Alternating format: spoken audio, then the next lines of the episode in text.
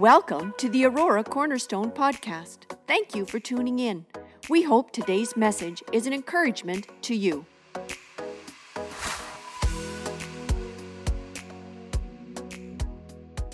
Would you turn with me in your Bibles, please, this morning to Psalms? We're going to look at a couple of texts here right off the top. Psalms 112, thank you for bringing your Bibles. Psalms 112, and then we're going to go to Proverbs. We're going to go to Proverbs chapter 27. You can just get a hold of those, Psalms 112 and Proverbs 27. Psalms 112 and Proverbs 27. We've been trying to define what a holy God, reverence, the fear of the Lord, the awe of God. And so, the last number of weeks, again, available on our website, you can catch up. But we have, through the weeks, looked at particular people. Um, one being Moses, where Moses sought that God would show him his face. And God demonstrated his glory to Moses. Moses was transformed because of it. We saw, we looked at uh, um, Isaiah, and Isaiah beheld the glory of the Lord. And it was a picture of in the, in the temple, in the heavenly places, and, and the angels were calling, Holy is the Lord. And Isaiah was just, this is a guy who walked and talked with God, but he was, he was transformed in the presence of a holy God. We saw people like David, and David, where his heart longed for the Lord, David would say, This is what I seek. What I seek is your face, Lord. What I seek, I set my heart towards you. And David longed for the Lord, where others were content to simply be a people of God. David wasn't. He longed for the presence of God in the midst. And so he wouldn't be content for anything less. There was such a longing. His worship songs, the Psalms, you, you can't but notice that. And as you do any cursory study of David, you will see a hungry heart for God. Matthew chapter 5, verse 6, it says, Blessed are those who hunger and thirst for righteousness, for they, for they will be filled. The hunger and thirst is important. In this case, it's not just the end of the journey, it's actually the journey. The hunger, God loves a hungry heart. He loves a heart that can't get enough of them. because we really can't get enough of him. He loves a heart that acknowledges that. He, lo- he loves a heart that thirsts for him. That just, you know, as a deer pants for the water, so my soul longs for. You know, deers don't normally pant, dogs pant. Deers don't normally pant. A deer's in trouble when a deer's panting. And we need to pant for the Lord. We need to know what we're panting. As the deer pants for the Lord, there's a picture, oh God, I pant for you the, the thirsty heart. God loves it, a thirsty heart for Him. Uh, we saw that in the New Testament, the early church. We saw where the early church, after Jesus ascended, there was a hunger. They got together and they called and they began to call out to the Lord. They called out to the Lord. There was a, a desperation in their cry. And then in Acts 2, we see where the Holy Spirit came in power and in might. The glory filled the place, glory of God filled the room.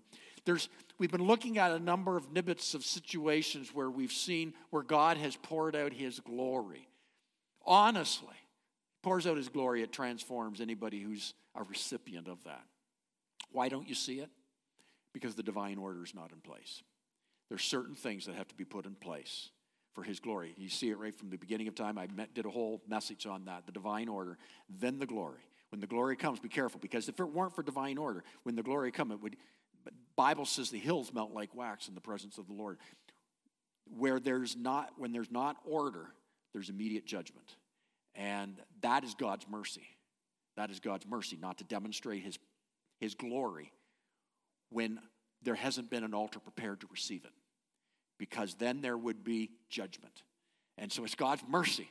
But when divine order, when we begin to pursue, when we put our hearts in order, God will pour it. You can't earn it. And I'm going to talk about that today. It has to do with a choice of obedience. So I can't earn God's favor, but I can respond to Him. And as I am appreciative, we, we sing of his, of his faithfulness, we sing of his love, and his love is unending. But his love draws us to him. It's his holiness, it's the fear of the Lord that will take us the rest of the way because there's a lot that will opt out and will, will get into our hearts and our life. But when we embrace the fear of the Lord, when we tremble at His word, when, when we can't stand, when there's, a, there's, there's such a, an, an acute awareness of His presence, takes us to the end of the journey. A lot of people opt out of the journey because they've not had that encounter. I want to take us today that the title simply is Holy Word. Again, our theme is holy. And today I want to talk about Holy Word. Uh, last week we talked about God is rebuilding David's fallen tent. Um, in other words, he's restoring his glory. There will come a day before he returns where there will be a restoration of his glory. And it will not be, as the waters cover the earth, yes, but it will not be everybody. There will be many where walking side by side. There will be those that will walk under the spout of his glory, and there'll be a person right beside them feeling nothing. Feeling nothing. Okay? It'll happen both simultaneous. Sin will amount, it will, it will rise up, and right beside it will be with the glory of the Lord. Um, Paul would speak of that in Timothy. We'll talk about that at the end. Okay, let's pick it up. Psalms 112, verse 1. Praise the Lord. Blessed are those who, here it is, fear the Lord. Blessed are those who fear the Lord, who find great delight in his commands. Who find delight, not great delight in his commands. Proverbs chapter 27, if you want to go there. Proverbs 27, verse 7. One who is full loathes honey from the comb, but to the hungry, even what is bitter tastes sweet. Mm. You know, it's common to hear a cry for more of God. But do we really mean we want more of God, who He truly is, or do we want more of a soft, pleasant, bless me kind of a God in our lives? Truth be told, that's often what it is. We want more blessings. So when we cry, more of you, I want more, make room, you know, we're saying, sometimes we just want more of just His goodness in our life, His blessing in our life. Uh, all the while, God knows the bitter is what's necessary to cleanse you. But we don't want the bitter. We don't want the bitter. But He knows the bitter is what it's going to take. Hmm. So, this text, Proverbs 27, verse 7 one who is full loathes honey from the cone. We know that. If you're full, you don't have that hunger that stirs you. But to the hungry, even what is bitter tastes sweet. Um, this series is really just that. A person who begins to comprehend the awe of God will tremble at his word, and trembling at his word can be a very disarming thing. Trembling at his word. It's been a process that I've been experiencing as I've stepped into this series, and it's a frightening thing. It honestly is a frightening thing. Physically, there's nothing particularly pleasant about it. It's a frightening thing. Um, I'd rather just read the palatable things, just read the Proverbs and things that God's saying, just a few Psalms, just bless me, build me up, fill me up, a few promises, you know. Uh, but when His Word goes contrary, when my life is contrary to His Word, and I begin to tremble at that, that's a good thing. It's a bitter thing, and it's a good thing to tremble in His presence as those who before, before us has trembled. You see, virtually every writer of Scripture trembled at His Word. His word shook them to the core. God would say to Isaiah in chapter 66, verse 2, God says, Has not my hand made all these things? And so they came into being, declares the Lord. These are the ones I look, I look on with favor. Those who are humble and contrite in spirit and who tremble at my word. I want you to note that last part. The ones God looks on in favor are those who are humble and contrite in spirit, and who tremble at my word. God looks with favor those who tremble at his. God is saying, in essence, this He's saying, the person I pay close attention to, the person I am watching, the person that stirs my heart, the person I pay close attention to, to exalt I pay close attention to exalt. What I say, they exalt what I say above everything else. And nothing is more important. In the truth of evidence of a holy reverence before God is the person that God will bless. God says, a person who takes my words seriously. I got my eye on you because that stirs my heart. It stirs my heart. Um, I want to share five aspects of what that means to stand in awe of God's holy word. Five things, here they are. Number one, you want to write them down, you can get notes. We have notes available for you. You can just hit that, pull it down. You can have the notes available, or you can write it down or take a picture. But here they are. Number one, five aspects of what it means to stand in God's in awe of God's holy word, to tremble at his word. Number one, obey God immediately. Obey God immediately. Holy fear instills in our hearts that what's important to God is priority to me. What's important to Him is first, not second, not later, not when you get to it. I recall a person one time who shared with me his repetitious pattern of partying and substance abuse. And he was just indulging in, in revelry and enjoying it. And yet he was puzzled that God wasn't answering his prayers and why his business was not succeeding. And I remember listening to that. And I was thinking, this is not rocket science. If it wasn't his priority to obey God's word, to abstain from the things he knew, to abstain from these things that would harm his body and render him a useless vessel for God to use to others, why expect God's priority to bless him in his business? And yet he, he, couldn't, he couldn't figure that out. He thought he should be blessed, even though he was walking in blatant disobedience to God. God would say in 1 Samuel chapter 2 verse 30, "Far be it from me, those who honor me I will honor, but those who despise me will be disdained." Hmm. We think lightly of God when we delay, when we neglect to obey His word. That means you don't really think seriously about God. Luke chapter 14, verse 16 tells the story of a man. He prepared a great feast. And he sent out invitations to come and enjoy the banquet he had. However, when the banquet was actually ready and the call went, it's time to eat, come on, come on, come, come one, come one all. They began to make excuses seemingly sound reasons for their inability to attend when the day actually came. Their excuses were like, well, I have business to attend to. Another excuse was, I have a family need I need to give attention to. Excuse after excuse began to roll in.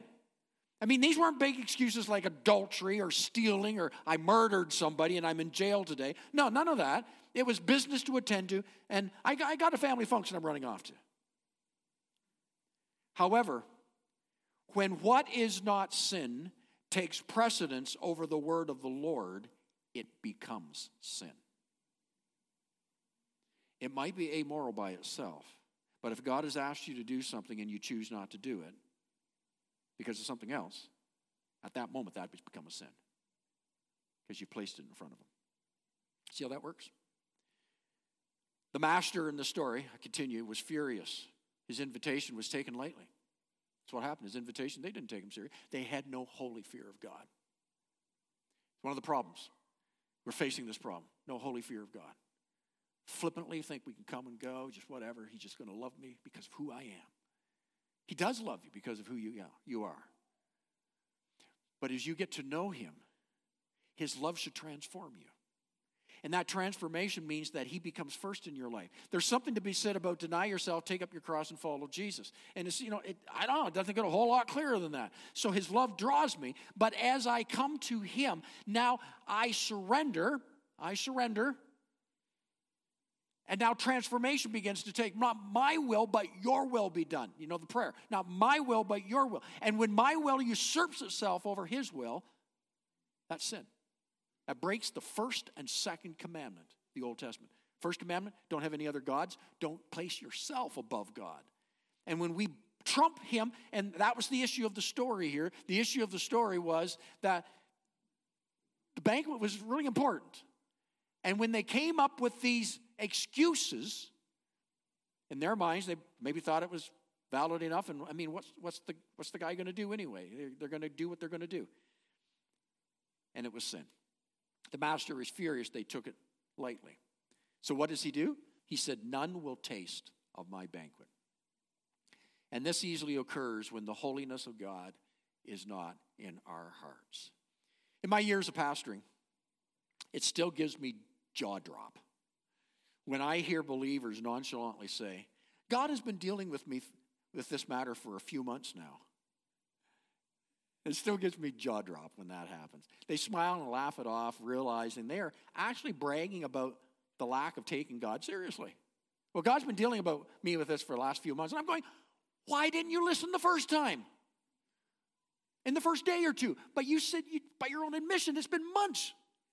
You've been doing nothing about it. God, if God's been dealing, what have you been doing? God's been dealing with it.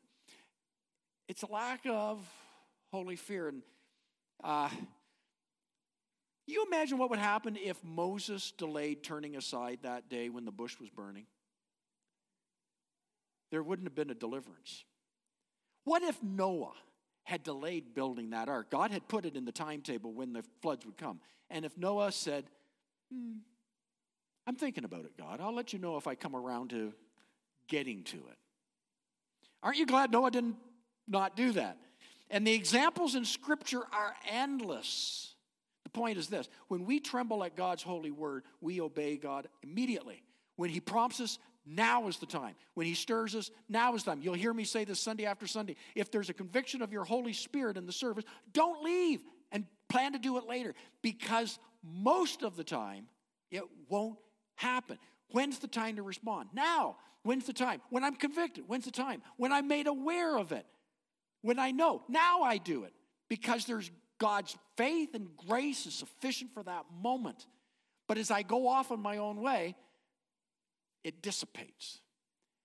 So, first thing, immediate. Second thing I want to draw attention to obey God even if it doesn't make sense. Obey God even if it doesn't make sense. Okay, let me give some illustrations here. Illustrations are good, biblical illustrations are best. When Jesus was approached by a blind man, blind man could not see and he needed his sight. And I'm sure Jesus could have spoke the word and he received a sight. He did that before. But what Jesus did was he spit into the dirt at his feet. He then stirred it up.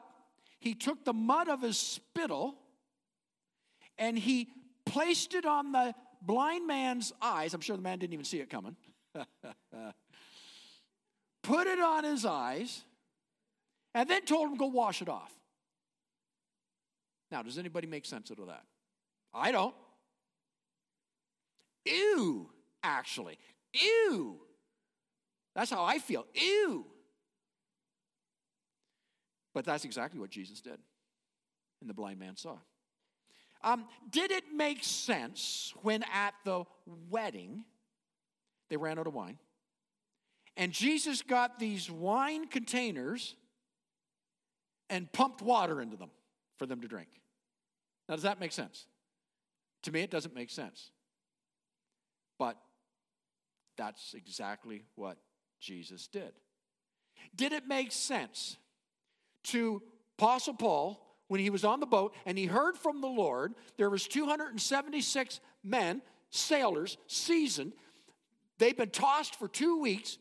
It looked like absolute disaster for them. They have enough lifeboats for all of them to get to shore safely. This big vessel of theirs, blown about by the wind, was it, eh, all signs it's going down. Did it make sense? when God told the Apostle Paul to tell them to stay with the boat. If they got off the boat, they're going to drown. Made no sense. They knew that. Made no sense. What was sense was get on those lifeboats and get out of here. But God says, anyone who leaves this vessel will drown. 276 lives were saved that day from something that made absolutely no sense. Does it make sense to forgive those who have hurt you? in your family or someone close to you. I mean, shouldn't they pay? If you forgive them, they're off the hook. Does it make sense? And I'm going to say, no, it doesn't. What makes sense is you get even. That makes sense. But that's not what we're told to do. We're told to forgive them. Does it make sense to honor those in authority who have hurt you? And yet you give honor to them because God said give honor where honors due. Shouldn't we be complaining? Shouldn't we be to try to uprise against them and get them out of that position? Speak behind their back, do what it takes, rebel? Jesus tells us don't do that. May we respond like Peter did in Luke chapter 5, verse 5, when they were toiling at sea. And Jesus, another one, where Jesus, after the fishermen came back and caught nothing, Jesus said, Will you go on back out? The sun's up. This is not the time to go fishing. Go on back out. Go back to where you were. You threw the net on the wrong side, right? Come on. That is so funny. That is so. You threw the net. I know we did that one time. We were in Israel. We went out on, um, what was the guy's name? Boat. Daniel's boat. We were out on Daniel's boat. Not Daniel's boat, but but the guy's name Daniel. He owned the boat, and uh, we got out there, and he was showing us how they they fish, and uh, would have been like in Jesus' day. And so we threw out the nets, and we were all on the side of the boat, and boat's kind of tipping to that side. We're throwing out the nets, and and you know, and it's all fun, and we pulling them up, and and somebody you know, tongue in cheek saying. Look, we got nothing. Let's throw it over the other side. You know, like we were remembering the Bible story, and we all chuckled on that because it's silly. Like from what, maybe it was uh, 10 feet apart to get to the other side, to throw it over here. And Jesus sees exactly what he told the fishermen. Crazy, crazy, crazy, crazy. We know the story that they pulled in this so much fish, they needed two boats to bring it in. But I like what Peter said when Jesus asked it. Luke 5 5. They were toiling at sea, nothing was happening. And uh, uh, Jesus said, Go back out, throw the notes, the, other, the nets. Peter's response, I like this. Peter says, We've worked hard all last night and didn't catch a thing. But, mm, this is a good but. But if you say so, guys, we're going back out we're doing it again. I like his response. God, give me a heart that will do that. We give Peter a hard time, but he made the right choice there. What did he do? It didn't make sense. He did it anyway. Obey God when it doesn't necessarily make sense. But when He's asking you for something, obey Him. Obey God immediately, obey God when it doesn't necessarily make sense. Number three, obey God even when you don't see it personally benefiting you. In the years of ministry, I've observed a sad reality that too often, to get believers interested in obedience, benefits have to be emphasized. So, in order to get a response, we have to talk about how it's going to benefit you. Seems to be we want rewards. We want those rewards now. And it's easy for pastors and spiritual leaders to cater to the pressure of gratifying the itching ear with inspiring stories rather than calling God's people, deny yourself, take up your cross, and follow Jesus. It is so much more easy to simply say, God's going to bless you. When we seek God for his goodness and benefits, we really hurt ourselves. God's commands, his counsel, his wisdom ultimately bring the greatest blessings, both in this life and the one to come. I was reading and I was sharing about nine months ago, I did a little brief series in the book of Esther. And if you remember the story of Esther, uh, there's an evil high ranking official under King, uh, under the king, and the guy's name is Haman and he's seeking a way to annihilate the Jews. Esther was the queen, but she's not allowed to approach the emperor. She's not allowed to approach the top dog. The, without his invitation, you just don't approach. Uh, so her people are being annihilated. Her uncle's on her case. She knows God is saying, You talk to him. Uh, but she knows if she goes and talks to him without him extending the invitation, she'll die. So she's in a quandrum. It's a problem. Uh, think about it. She has everything to gain to do nothing. Everything to gain. She can continue to remain the queen and be comfortable for the rest of her life. And she has everything to risk by trying to get into the king's room to talk to him about this. And note her response, Esther chapter 4, verse 15. She says, Then it says, Then Esther sent this reply to Mordecai, her uncle, sent this reply Go gather together all the Jews who are in Susa, fast for me. Guys, you got to be praying. Do not eat or drink for three days, night or day. In other words, that's what I'm doing. Guys, fast. This is serious. I and my attendants will fast also. Here it is. When this is done, she's already made up her mind. When this is done, I will go to the king, even though it is against the law. And if I perish, I perish. Hmm. Way to go, Esther. Way to go. I will go. I will go. We're going to we're going to we're going to set it up with prayer. But I will go. And if I die, I'll die. But why will I go? Not for the reward. The reward, do nothing. I will go. It could cost me absolutely everything. But because God asked me. Church, wouldn't that be, you know, I just need to do this because God asked me. It might not be popular. You might get some pushback. You might get a lot of pushback. You might receive persecution. Misunderstood. But if God is speaking to you, and He's primarily speaking you through His Word, when He's speaking to you, you need, the answer is not just yes, the answer is yes, and I'm going. The yes is not enough to say it, the yes is shown by doing it. Holy fear motivated her to put God's kingdom before her own welfare. And I just want to say this morning perhaps you have been mistreated by someone who doesn't particularly like you. What noticeable benefits of obeying Jesus' words to do good to those who hate you and to pray for those who spitefully use you? We struggle with that one. What benefit is there in giving generously your tithes and offering? When I give back to the Lord what's the Lord's, I probably will not meet the people that that's going to help. I probably won't meet, those people. And they can't repay me. Is there benefits to it? Not right there.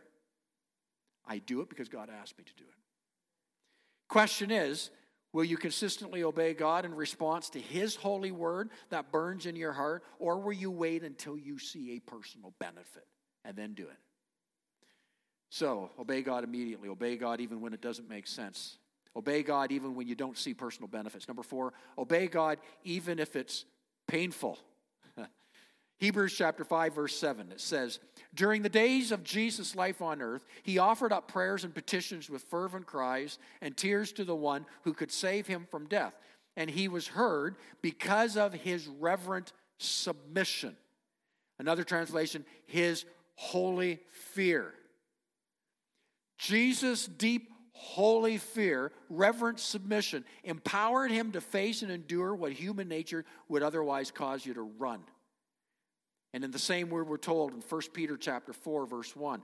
Therefore, since Christ suffered in his body, arm yourselves with the same attitude because whoever suffers in his body is done with sin. Peter instructs us arm yourselves. You imagine what it's like if you went to military, if you went into battle, you didn't, you know, if, if you're in the Navy, you didn't take the ship, you know, if you're in the Army and you didn't put on the armor and the helmet and you didn't take a gun with you, you're just running into battle, right? It's kind of silly. Or if you know you're you're supposed to uh, take out some strategic positions and and you know you, you run to it instead of getting in a plane and dropping the, the missiles. Uh, it'd be silly. We laugh at that. Of course, you'd take the tanks, the ships, the planes, the guns, the bullets. Go armed. Go armed. Point is this an unarmed believer can easily bypass hardships for the sake of your self preservation.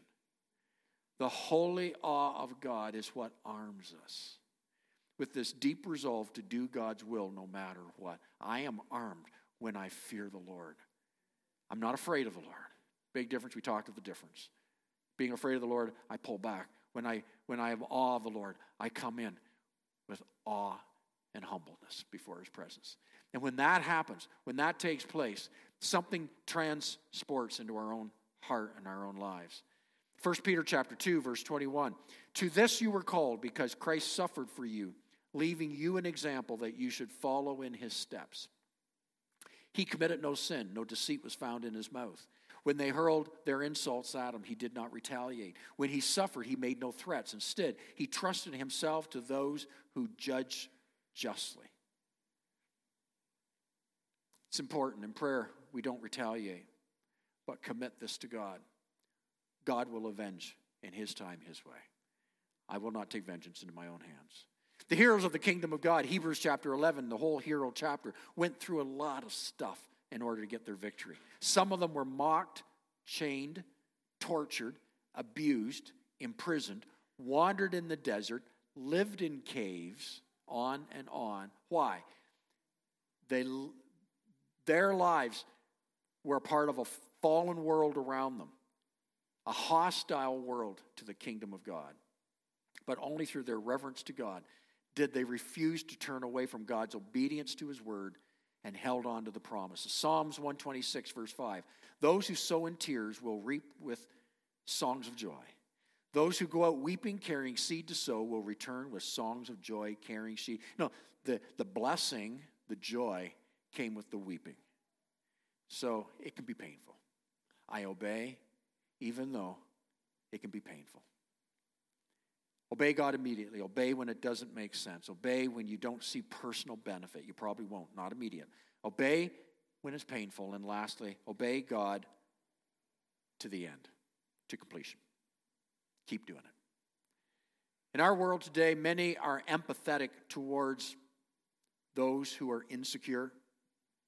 However, I want to suggest behind insecurity frequently is a desire to be accepted, loved, respected. There's nothing wrong with that. But beware that that's not at the price of disobeying God. So I so need to be accepted that my pursuit of acceptance trumps being obedient to God. Insecurity becomes a problem at that point. We lack the realization of how deeply accepted and loved we are by a Creator. That's where I'm going this afternoon with, with the first session with my CSUM group. Do you know how much God loves you? Because when we begin to grasp the height, the depth, the breadth of God's love for us, it really does set us on good ground to face whatever's coming. But when we are in, when we you see people's acceptance, you don't have. It's kind of nice to get, a, you know, appreciation. I have to admit that. But when we know how much He appreciates us, how much His love motivates us, oh man, that trumps anything because that other can be a little fleeting. But God's is not fleeting. God's is steadfast. Insecurity needs to be called out for what it is. It's a very dangerous trap. Obedience to completion is paramount. I'm in it to the end. I'm in it to the end. I want to talk just a second before we close about conscience. I wasn't very long into ministry, and I came across a study, and I began to study about conscience. I was always curious about um, conscience, and, and you've heard some expressions about uh, you need to do this in good conscience. Uh, another expression, uh, do what your conscience is telling you to do. Okay? These are, these are phrases that I grew up hearing regarding conscience. God has given every single human a conscience. This is unique to any other creature on this planet. He's given humans a conscience, He's given others instincts, He's given humans a conscience. And the conscience can be nurtured to be strong or a conscience can be neglected, which will become weak. A conscience is never steady, it's moving. Stronger or weaker? A conscience is always moving. You hear the expression again, do it in good conscience. What's your conscience telling you? Well, this works as if your conscience has been shaped by God's word. When your conscience is shaped by God's word, then you can do it in good conscience. Why? Because it's been the foundation of a conscience is based on God's word. However, if you have not been exposed to and have appreciated God's word, then your conscience will be misled, will be misleading, it will be misdirected. Oftentimes we make a reference, a conscience is weak. It can mislead us. Our conscience is not just a given. Our conscience will lead in different things. Some people just have a conscience that has been very seared, a conscience that has been uh, a broken conscience. Our conscience is a gift of God that we should never take lightly. It's an integral part of our heart. Its sensitivity is strengthened by holy fear of God.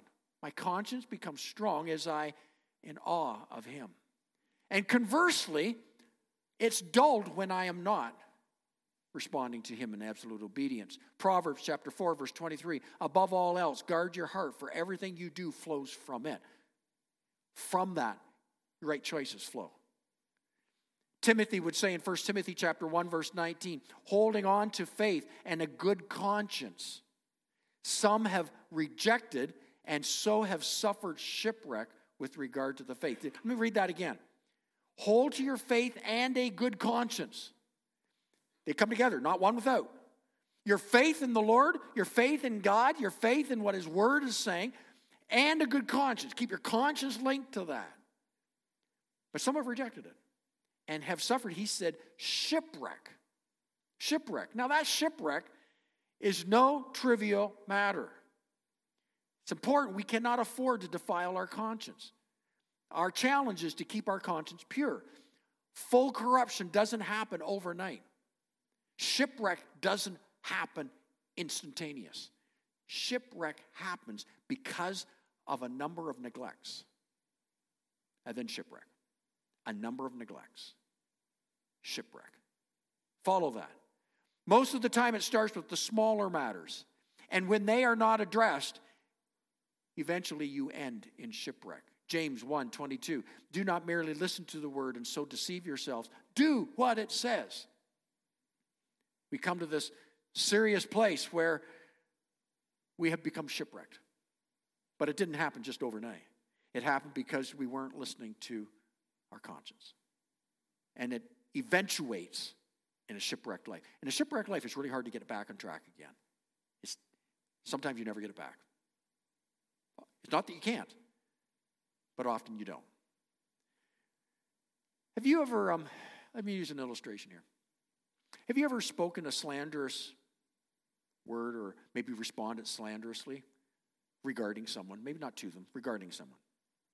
And at the moment you did, and I've had, I've had this happen a number of times, okay? Come on. And the moment I did, I felt like a knife was struck. When I did it, I knew I did wrong. I knew I did wrong. Mm. That's your conscience. Hopefully, I'm listening. What I need to do is repent and immediately correct what I've spoken. And if I have to make amends, I need to make amends. I need to do that, and I need to do that fairly soon. However, what happens if you just justify your behavior. So you got that stab in the gut, that feeling oh, afterward, just like, oh, what was I doing? Why did I say that? I knew better. I shouldn't have done it. But instead of doing anything about it, you excused yourself. You justified what you did. You didn't correct it. You didn't listen to your conscience. You didn't repent. You justify. You ignore the inner conviction. What happens is a callousness begins to build over your conscience. We know this to be true. The next time you speak against someone, it's not a knife going through your gut, it's a little pinch this time. Why is it a little pinch? Because your conscience is being seared. It's not as significant as the first one because you are ignoring it. Now it's like a little pinch. Maybe your conscience speaks again a little bit later, and it's a little nudge, and that's about all it gets. Just a thought comes into your mind. Oh, I shouldn't have said now. And then off you go. And then it's no time where you feel nothing. You ever wonder why people can be cold hearted? It didn't happen overnight. No way. It happened over a sequence of disobedience. And it happens with us. Might not be as dramatic, but it happens, guaranteed. It's, it's the process of shipwreck. That's what Paul talks about. Be careful lest you are shipwrecked. That internal conflict becomes less and less as you justify your actions, and after a while, you cannot discern the voice of your conscience. Undiscernible. And finally, you feel nothing, your conscience is seared. The Bible says it's the blind leading the blind. Because you can't feel it, you can't see, you just keep leading. And that's what Paul says you're shipwrecked. Only repentance turns this around.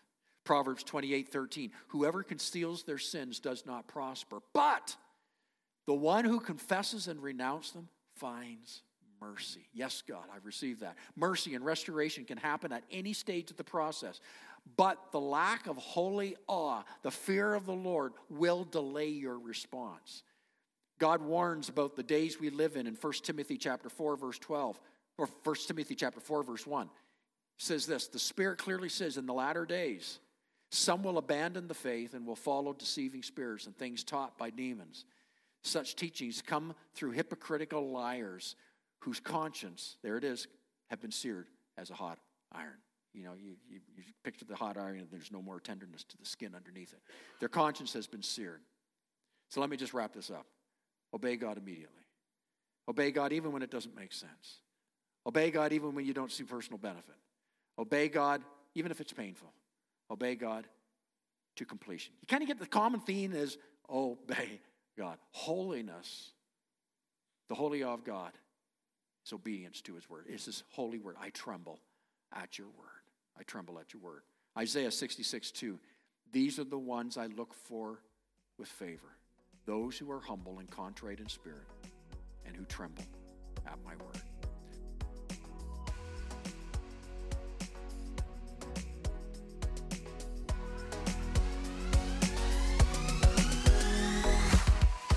Thanks for listening to the Aurora Cornerstone podcast. Remember to subscribe. For more information about our church and our ministries, visit auroracornerstone.ca.